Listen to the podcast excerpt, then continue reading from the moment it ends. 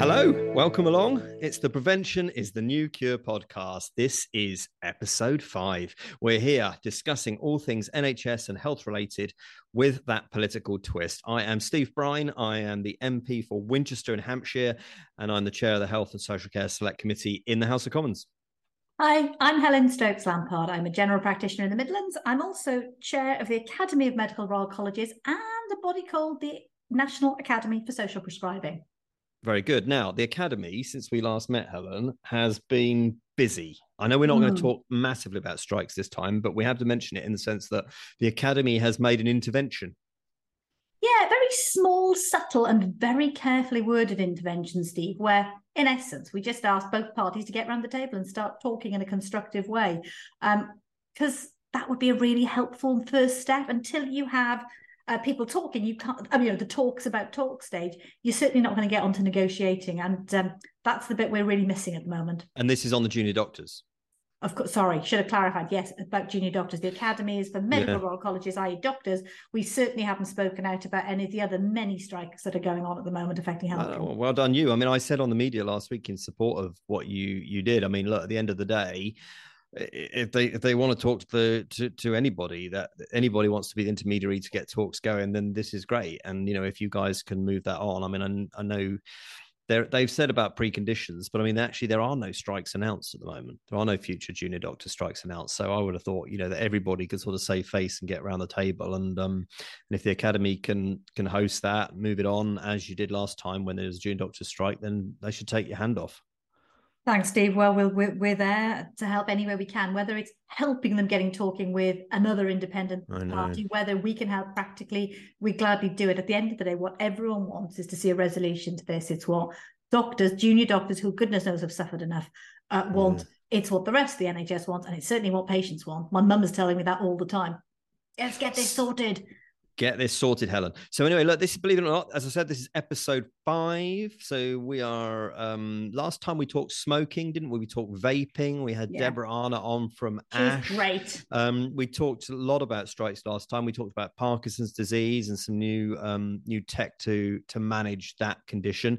Thanks so much for all your feedback. Uh, really appreciate it. Um, if you like this podcast, please follow us. Please click like on your podcast platform of choice because that really helps. Now, loads of things to talk about this time, Helen. Uh, where are we going to start?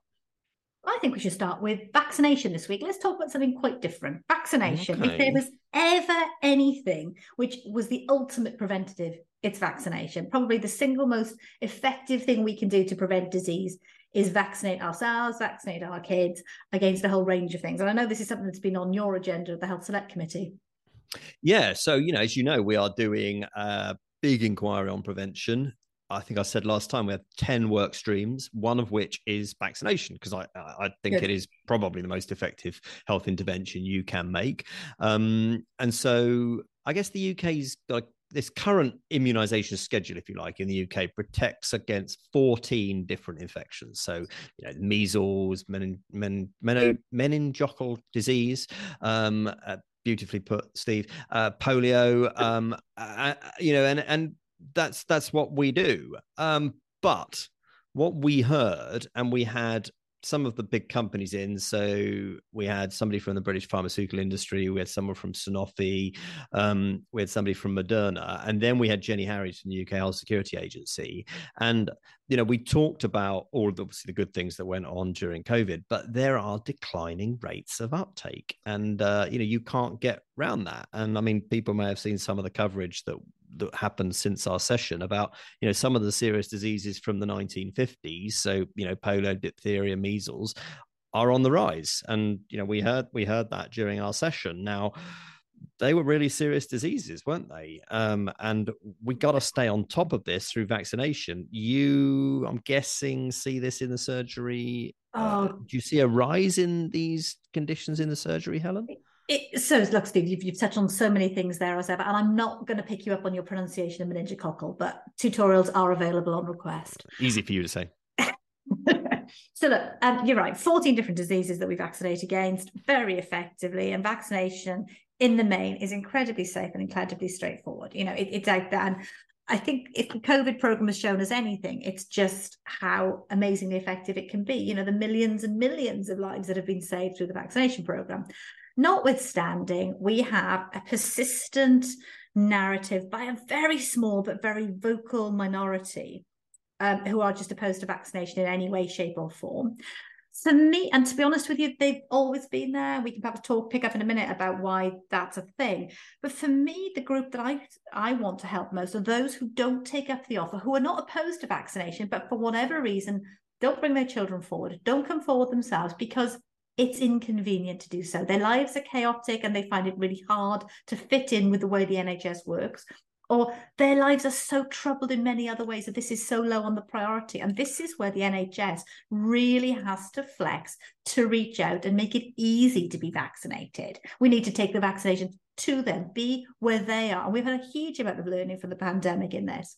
Do you not think that that is part of poor health? So, you know, if you have it's a health inequalities issue, isn't it? So Absolutely. if you have poor health, you yeah. know, you may you may smoke, you may have poor oral health. Yeah. The fact that you've got poor vaccine health as well probably shouldn't surprise us. I mean, we certainly talked in the select committee before about, you know, inequality in coverage of vaccine. You know, yeah. there's age, there's geography, there's social economic status, ethnicity, religion, you know, and, and the so-called hard to reach groups. But you're right, the NHS has got to find them. They've got to meet them where they are. So yeah. the NHS are currently working on a um, a new uh, future vaccination strategy. Which sounds good, uh, and we'll we'll obviously be looking at that when it comes out. What are the big vaccination conversations that you have with uh, your patients then at the moment? So there's a couple. I mean, the, the, there was headlines only a few days ago about this drop off in the 14 year old children who are supposed to have a booster um, a booster of the three in one which is the diphtheria tetanus polio all that stuff that it's their fifth uh, and final booster that then gives them lifelong protection. And there's been a serious dip in that one. Obviously, due to the disruption during COVID when the schools were closed, it caused a delay. But the catch up, despite the catch up being rigorously applied, a lot of kids haven't participated in it. So there's a big, there's a chunk, there's a, a cohort we need to go for. Uh, and if you know people who haven't had that vaccination, then that is got through the um, the school nursing program and the school vaccination program.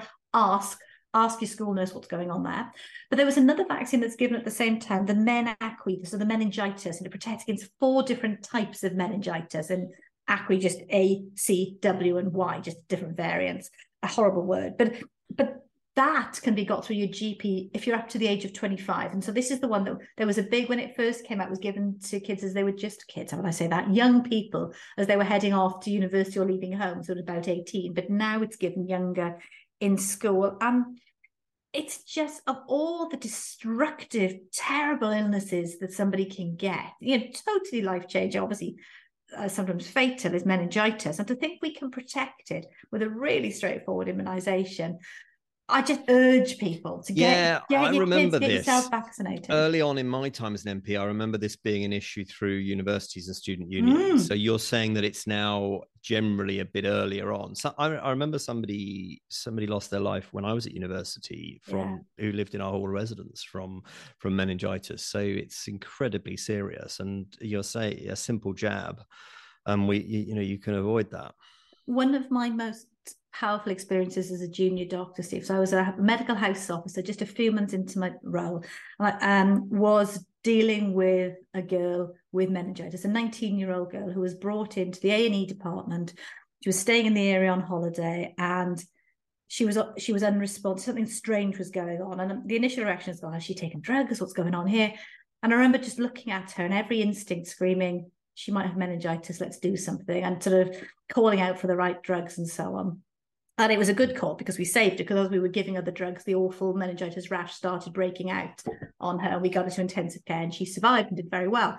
But when you've seen it, and in your case, you know, you knew somebody who died, it never leaves you. And the tragedy, the tragedy of it being missed, or the tragedy of somebody becoming to such severe harm, it's such a preventable thing and it's it's the why wouldn't you uh, is the way to turn it around do you think that there's some sort of complacency because it's almost like it's chicken and egg because disease rates are low in some yeah. of the the conditions that we've mentioned, then there becomes complacency that they've gone away. But of course, they're only low because of the vaccination rates. And so the only reason we have control of them is because we've been doing vaccines. So we we sort of got to got to keep going, haven't we?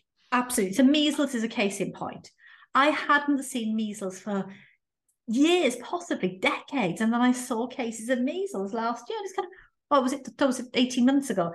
And I was at first I was thinking, what am I seeing? And then there's a sudden realization, oh my gosh, you know, it, this is actually measles, it, it, a totally preventable condition. So these are, I mean, I can't say this so strongly enough, but um, the cons- the adverse consequences of these illnesses cannot be underestimated. You do not want your child to die or to be severely maimed. You don't want them to become infertile. You don't want them to have become deaf. And these are the complications of these common illnesses that are common in countries where vaccination isn't there. We have this free gift that we give called immunization please let's take it up. And I think as an NHS, we have a responsibility to reach out and get to those who are not taking up their immunisations to make it. So on that, possible. Andrew, um, Sir Andrew Pollard, who mm. you know mm. is chairman of the Joint Committee on Vaccination and Immunisation, he gave evidence to the committee last week, and he called for a task force to improve vaccination rates in communities with low uptake. You know, he said that you know if you think about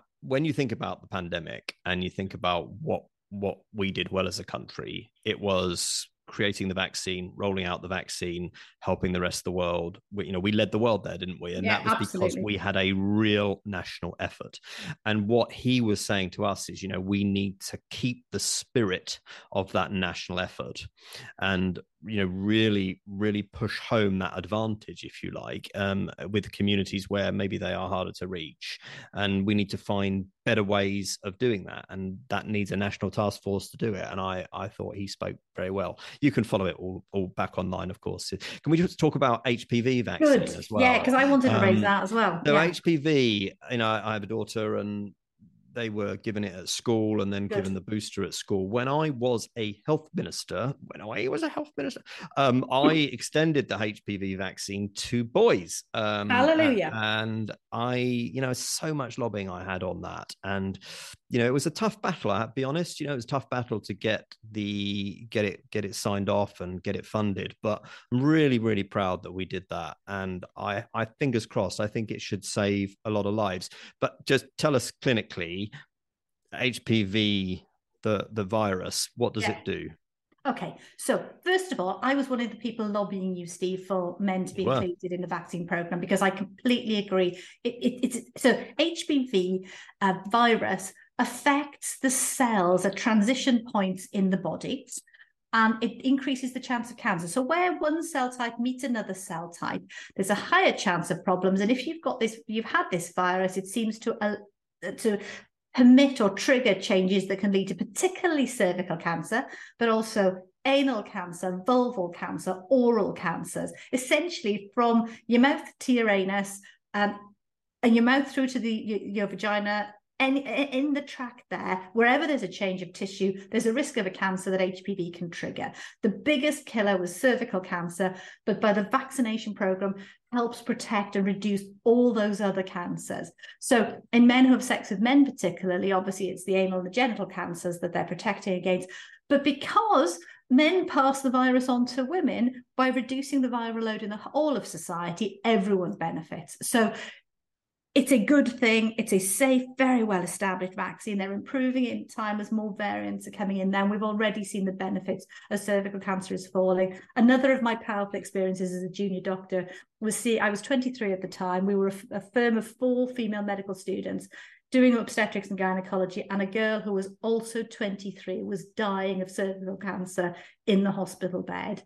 And when this vaccine program came about, I remember just thinking about her and thinking about her face and thinking about her mother and how I'd wished this had been 20 years sooner.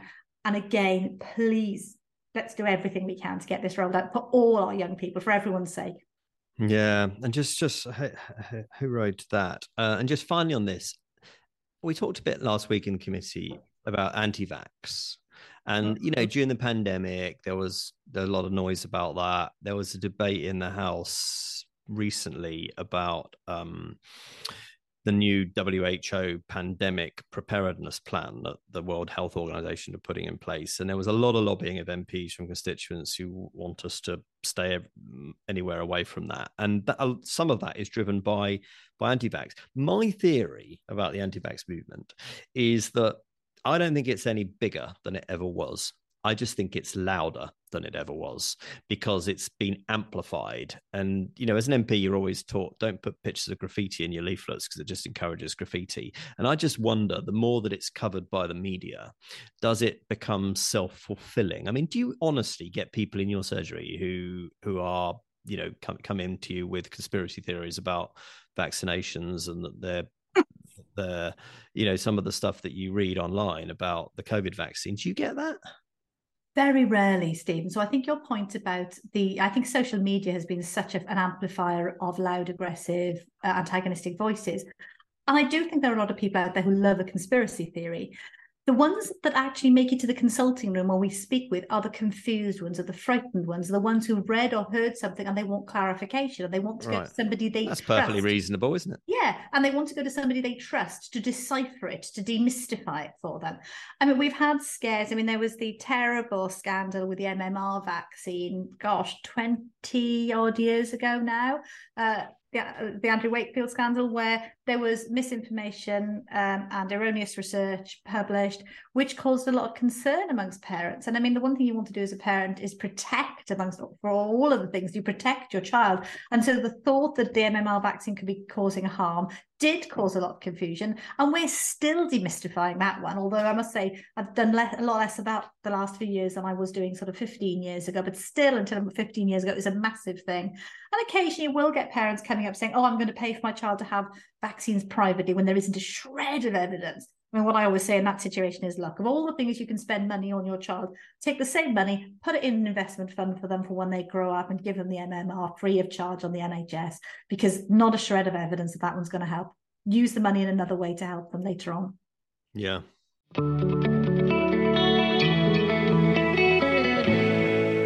Okay, welcome back. You're listening to Prevention is the New Cure podcast with myself, Steve Brine, and uh, Dame Dr. Helen Stokes Lampard.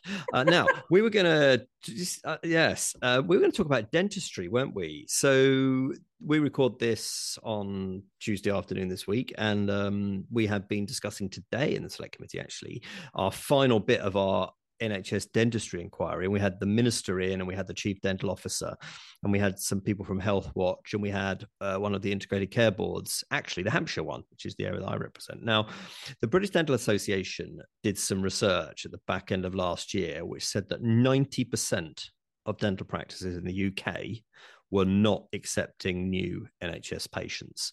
I had a letter uh, earlier this year from my dentist, um, where my wife and kids and I go, saying that with the heaviest of hearts that, that that our dentist is giving up doing NHS work, and this is happening a lot. And yeah. people do not have access to NHS dentistry. That then impacts on the acute sector because people turn up at A and E with dental problems. You know, there's a story on the BBC website today about a lady who who took uh, a number of her own teeth out. 13 of her own teeth. 13 of her own teeth out. Unlucky for her.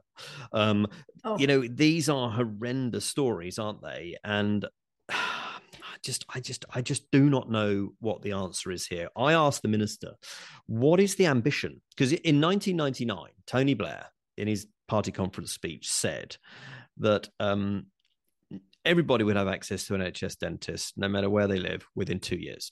That was his retail offer, and you know it didn't happen, but it was clear. It was a, it was a pretty clear offer. So I asked the minister today, you know, what is the ambition when it comes to NHS dentistry for for our government? And he said, you know, the ambition is that everybody, if they want, when they want it, if they want it, will have access to an NHS dentist. And yeah. I mean, you know, fair play to him. That's that's a pretty pretty big ambition. And I asked, you know, do, do you think that's remotely attainable? Um, and he said yes. Now, the when to that was as soon as possible. But the workforce that is therefore leaving NHS dentistry, like my dentist, it, it ain't, it ain't coming back. Um, so it's a big problem, isn't it? It's a massive problem. And I mean, there are a whole range of reasons for it, similar to the reasons why we've got discontent amongst junior doctors and nurses at the moment. There's so hard financial reasons. Um, NHS dentistry has quite an unusual contract, which hasn't kept up with uh, the way with, with, the changes that have happened um, in costs, delivery of care, and there were good reasons why the contract was developed when it was, but it has served its time and needs a massive overhaul. Is my non-dental perspective on it. But Steve, it breaks my heart. For me, it's the harm we're doing to our children and young people here. Um, you know, it's bad enough when adults and older adults are suffering, but when our children are having to have all their teeth removed under general anaesthetic, all their baby teeth, um, and then their secondary teeth because of appalling dental hygiene. As a nation, we have seriously got our priorities wrong. Do you know the single biggest cause for children to have a general anaesthetic is to have their teeth removed? Is I mean, right? That breaks your heart, doesn't it? Yeah, it does. I mean, what do you know? What worries me? Um, you know, I worry, Helen. Um, yeah. What worry? What worries me? Um, is that you know, take my dentist who has has made that move.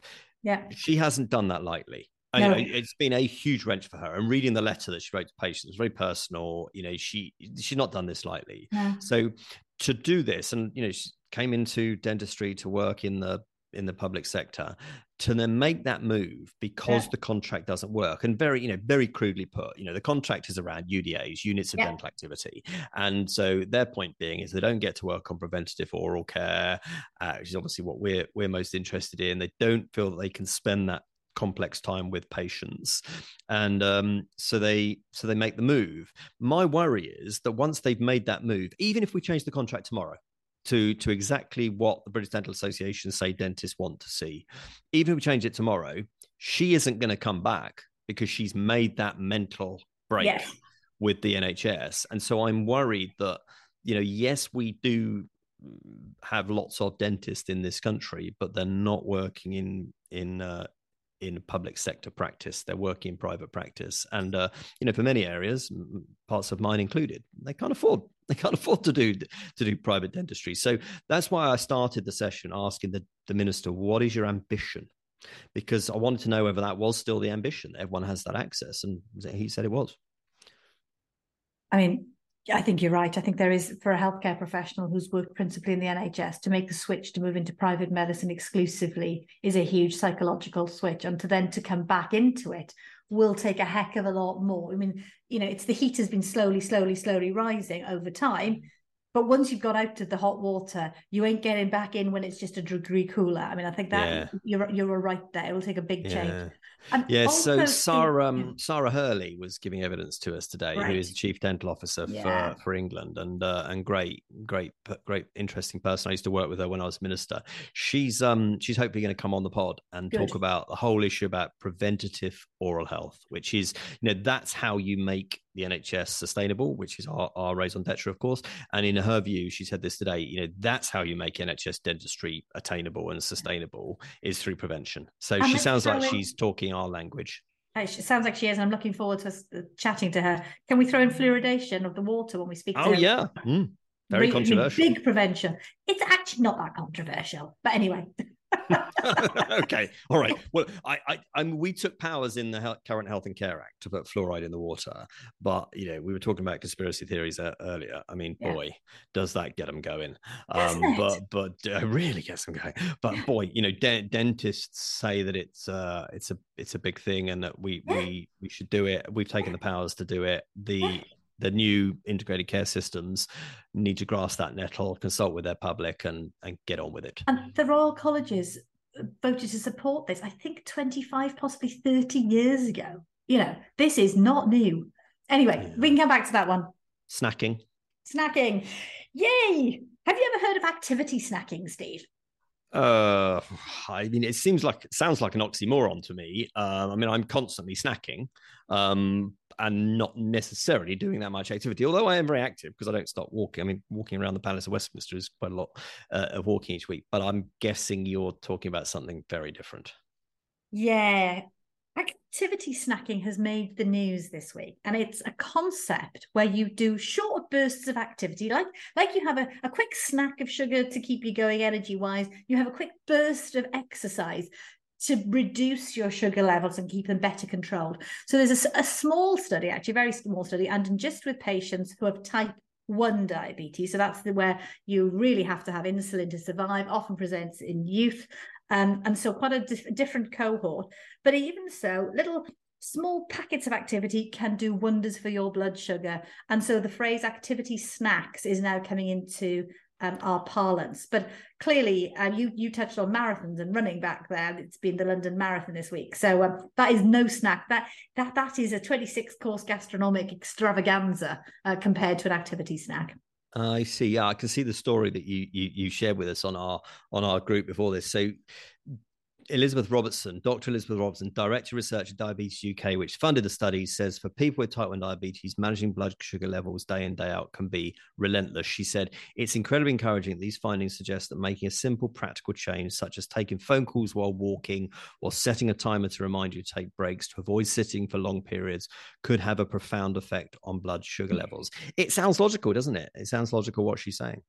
Yeah, I think what seems to have surprised the researchers was that the effect was so much greater than they, they even hoped for. Um, and that mm. that's great. And it gives hope. So not everybody can do massive amounts of activity, but everybody can make time for short bursts of activity. And of course, what we hope is this can be extrapolated. There's plenty of good evidence that cumulatively we need to be doing lots of exercise during the week, but it doesn't all have to be one and a half hour workouts at the gym or indeed running a marathon. Yeah, so of course it's been the marathon uh, this weekend, hasn't it? And uh, my good friend Jeremy Hunt, my predecessor as chair of the select committee, was among a number of MPs who ran it. Actually, I mean MPs can take up the option to run the marathon. We, you okay. know, we're we're very fortunate that we can do that, and you know, we raise I say we, I say we, um, they raise quite a lot of money for charities. And Jeremy has been Ray, how he has time for this, Mr. Chancellor of the Exchequer. But anyway, he, has been running the, the marathon again for the Royal Surrey charity, Royal Surrey yeah. County Hospital, that is in Guildford, which serves his constituents. He has raised, and I am not kidding you here, twenty-seven and a half thousand pounds. that's fantastic. I mean, that is new, great. Yes, for a I new mean, cancer and surgical innovation centre at the Royal Surrey. I mean, hats off to Jeremy. That that's a brilliant achievement, and to anybody who's completed the marathon and fundraised for a whole plethora of great causes. As you know, I'm a trustee of Macmillan Cancer, and I know they had they had hundreds of people running for them during the marathon. And as I was watching the coverage, I could see the bright green jerseys flashing past. Um, and I mean, that is a wonderful thing about the marathon, the London Marathon. Like so many other community marathons, that they do raise money for great causes, and many of them, you know, close to our heart on the prevention agenda.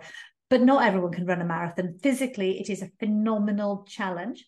Um, I shan't ask you about your own personal contribution to m- marathon running, Steve, but as I've never run a marathon, nor am I ever going to, I certainly can't speak from a position of superiority here. Yeah, well, I mean, I, do you know what? I was actually speaking to a colleague today who did the marathon and uh, an SNP MP did the marathon. And he was trying to tell me that uh, I could do it. And, and his thesis was that, you know, running 26 miles out in the Hampshire countryside on your own even with Monty, my Labrador, running alongside me, which I'd just lose him because I couldn't keep up, um, is one thing. But doing it through the streets of London, the marathon, he said, you know, there's so many people. He said he's never known people cheer, saying, shouting supportive things at MPs. I mean, if, if that's got a lot of effort to go to to get that. Um, but uh, but I mean, I can get that from you, Helen. But he he said, you know, running through the streets of London with all those all that support, you know, they literally just pull energy. you along. They pull yeah. the energy that comes from the crowd. They pull you along, and you know, he said, you know, a bit of running, bit of walking, bit of jogging, and before you know it, you're there. I mean, it sounds great. I mean, I, I'm not going to commit to doing this next year, but I, I like the positivity of what he gave me it gives an incredible community positivity for the 40,000 or so people who participate and the hundreds of thousands who are there lining the streets and the millions who are watching online. There is an incredible wave.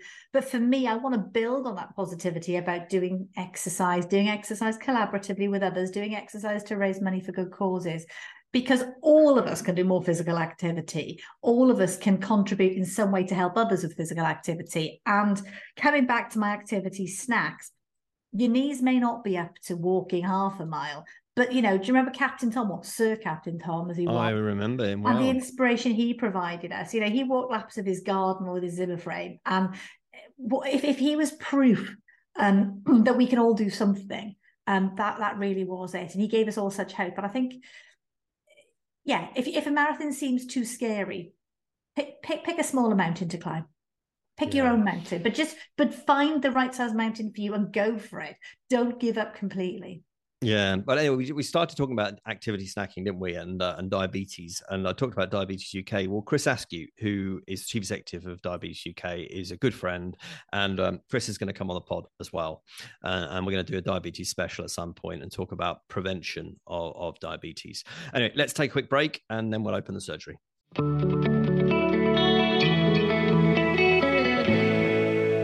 Right, welcome back. Thanks for joining us. Time for this that can only mean that the Haslemere Health Centre surgery, which is where I got that from, uh, where I used to go when I was a little boy, far too regularly, but let's not get into that. Uh, that means the pod surgery is now open, Helen. Uh, so Dr. Helen and Dr. Steve, that is opening. We we got a couple of things today, which just want to want to touch on. Um, from Stephen Kahn, dear Stephen Helen, be interested to see international comparisons back from Scandinavia, and vaping is just not a thing possibly higher number of adult smokers, but it's not huge. They sell snuff, but I didn't see anyone partaking publicly. Excellent. Nice to be able to walk around and not passively breathe in these smells, of which he means the vaping. So we talked a lot about vaping and smoking last week, but he, so hmm, in in other in Scandinavian countries where he was, vaping was not a thing it's really interesting, isn't it? And I mean, I, he's obviously like me in terms of I, I really can't stand the smells of the vapes, whereas you quite like the smells of some of them. I, perhaps you get a better class of vaping around uh, where you live, Steve. But um, yeah, it's the sickliness of it that often makes me want to retch. I, but that's a really interesting observation. I honestly don't know what the international comparisons are. We need to ask Deborah back for the, to give us that data. And I think there are huge societal variations. I mean, I was over in Spain a couple of months ago visiting family, and I was shocked just by how much smoking a really stinky, nasty cigarette is still publicly happening and seems so much more um, acceptable out there. So I think different cultures do have different views about it all. Um, yeah. But I honestly don't know. Um, let's just hope um, that you know everyone catches up and gets to the, the aims for the no smoking at all uh, state that we we aspire to well on that on that point uh, richard madden dear stephen helen i'm about to try again to stop smoking but going to use patches i think it's better to stop altogether rather than go down the e-cig route the most health benefits are achieved from complete cessation of smoking Mr. Right. Madden has hit the nail on the head. He certainly has. If you can do it, fantastic it is incredibly hard to quit. And that's the problem. But I mean, if you can just stop completely and not use anything, absolutely go cold turkey and do it. It's just that a lot of people get very disheartened when they try to do that, which is why these alternatives can be helpful for some. But but yeah, good luck, Richard. We, we're with you all the way. Yeah, good luck, Richard. Okay, one more. Dr. Harvey, who's an intensive care and anaesthetist trainee working, he says, in the south of England, um, or he or she, um, just been listening to your latest hmm. podcast.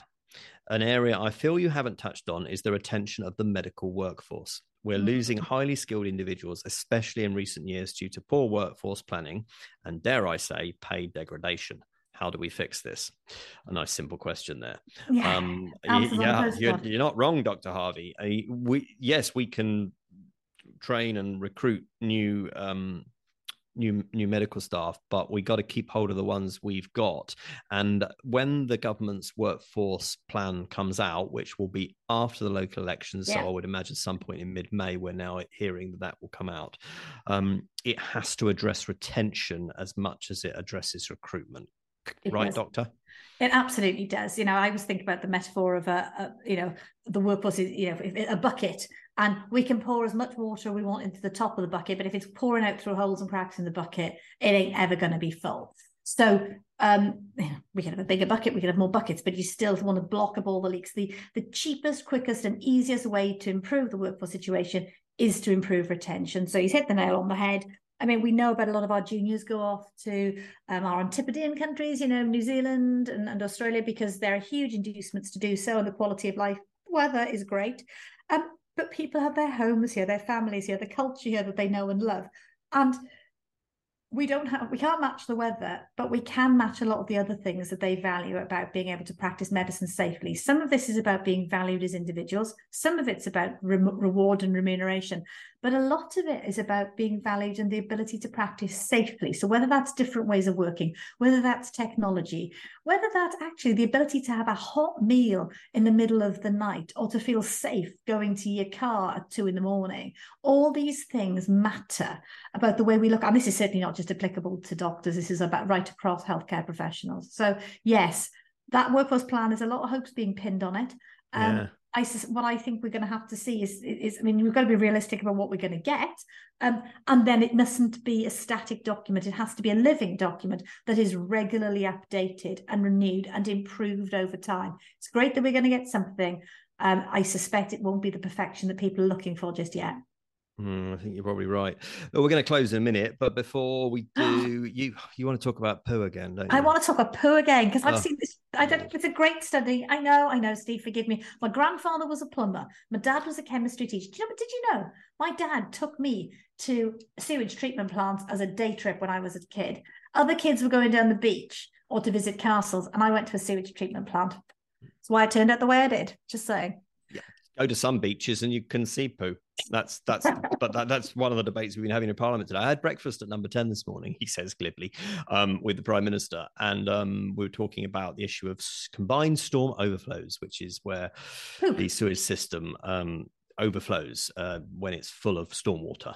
Um, anyway, long story. Um, and does Great breakfast conversation. Did it? I, I know, I know. When I was invited to a to breakfast to talk about sewage, I I saw the irony of it. But anyway, um, so what is this story about? Um, so about very poo? quickly, there's a new research study coming out where people, it's only in England, but people are going to be asked to send samples of their poo to see if there are superbugs circulating in the community. So this is about antimicrobial resistance all those bugs that are circulating out there, how common are they? If you get invited to participate, get over your qualms, submit a sample because we need to know what's going on in people who are otherwise fit and well. I think they're looking for 2,000 people.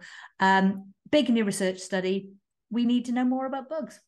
Uh, okay, this is antimicrobial resistance. Yes. So you know how way better ways of tackling bacteria that don't then respond to the medicines. So you know when um, when my son had scarlet fever uh, oh, during oh, the Easter holidays, you know he we tried to fight he tried to fight it off couldn't couldn't quite so had some penicillin and you know, and it, and it worked. But yeah. you know, if the drugs don't work, we have a problem. I, I, when I was had the public health brief, I was had the international health brief in government, and I, I once did a big uh, presentation to the G20 in Argentina with Sally Davies, who's Chris Whitty's predecessor mm. as the chief medical officer, about AMR. AMR. And we should talk to Sally one time about AMR because yeah. gosh, she's brilliant on the she's absolutely brilliant on the subject.